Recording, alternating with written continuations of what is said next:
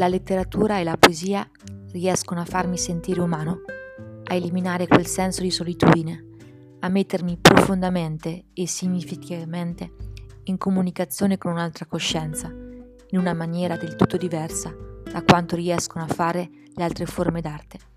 Con questa citazione di Foster Wallace volevo dare inizio alla serie dei miei podcast proprio relativi alla letteratura, una forma d'arte che riesce a farmi sentire meno sola e a farmi vivere mille avventure grazie ai personaggi e alle storie raccontate nei libri. Per questo ho deciso di leggere con voi una serie di libri sia della letteratura italiana che straniera e spero che anche a voi facciano sentire meno soli e possano far sognare in qualche modo.